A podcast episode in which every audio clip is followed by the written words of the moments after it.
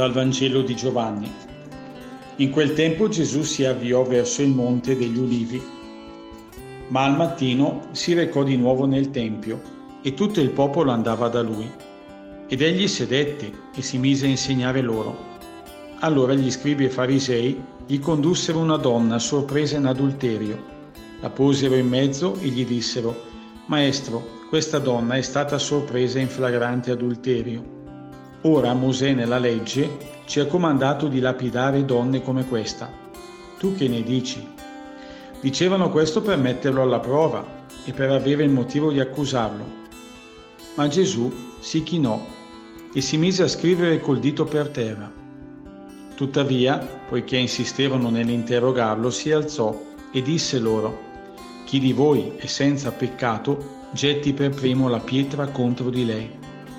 E chinatosi di nuovo, scriveva per terra.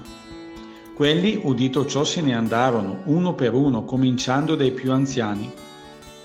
Lo lasciarono solo, e la donna era là in mezzo. Allora Gesù si alzò e le disse: «Donna, dove sono? Nessuno ti ha condannata?»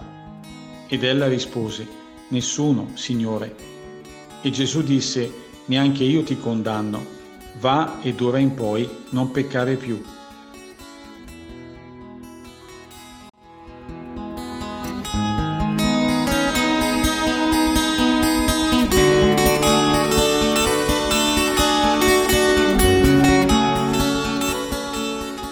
Il Vangelo di oggi ci presenta una donna realmente peccatrice, posta sotto lo sguardo e la condanna di tutti per essere definitivamente giudicata. Gesù, anch'egli vittima di condanna e di giudizi, non si ferma alla miseria umana, ma va oltre, compiendo questo gesto che rimane misterioso a tutti. Cosa avrà scritto sulla terra?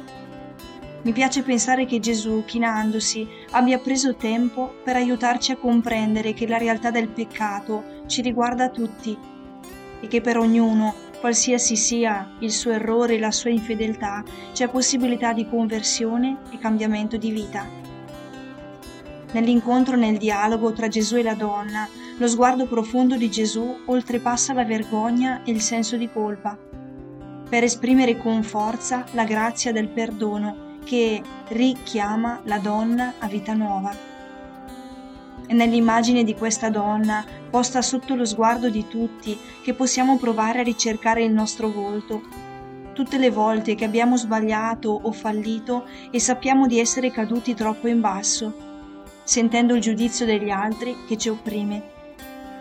È proprio qui, nella solitudine, nel buio, nel fallimento di questa esperienza di peccato, che la luce della grazia di Dio ci raggiunge e penetra la nostra vita.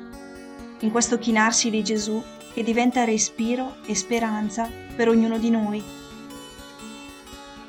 Spirito Santo, sollevami e consola il mio cuore tutte le volte che mi sento oppresso dal peso dei miei errori.